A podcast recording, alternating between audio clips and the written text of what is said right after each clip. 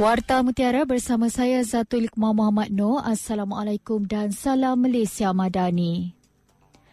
Kerajaan Perpaduan dijangka mengumumkan rombakan kabinet hari ini dengan majlis angkat sumpah akan dilakukan pada sebelah petang.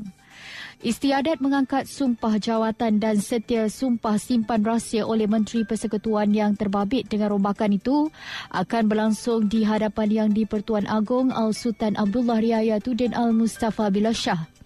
Difahamkan rombakan dijangka menyaksikan kemunculan beberapa muka baru dalam bakal, mengi- bakal mengisi kedudukan dalam kabinet dan senarai timbalan menteri.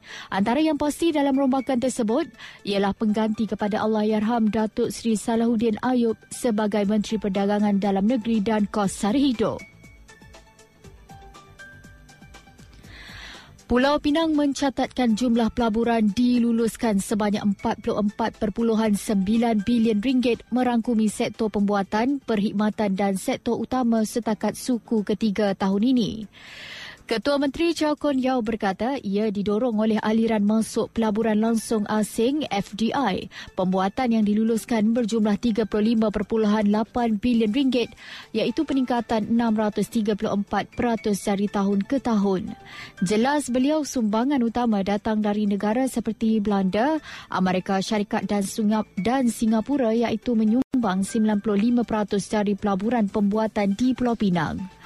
Menurut Konyau, pada suku ketiga 2023, Pulau Pinang sekali lagi membuktikan menjadi minat pelabur sama ada baru dan sedia ada dengan aliran masuk pelaburan sebanyak 34.6 bilion ringgit dari sektor pembuatan iaitu peningkatan 421%.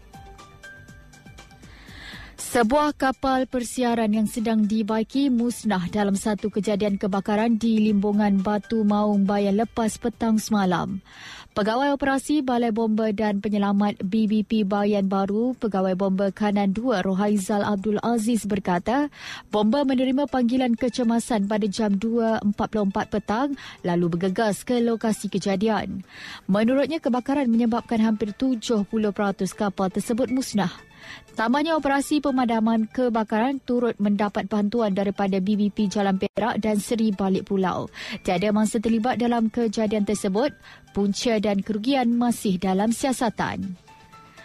Dari sungai hingga ke segara, Palestin pasti merdeka. Sekian Warta Mutiara, berita disunting Zatul Iqmah Muhammad Noor. Assalamualaikum, salam perpaduan dan salam Malaysia Madani.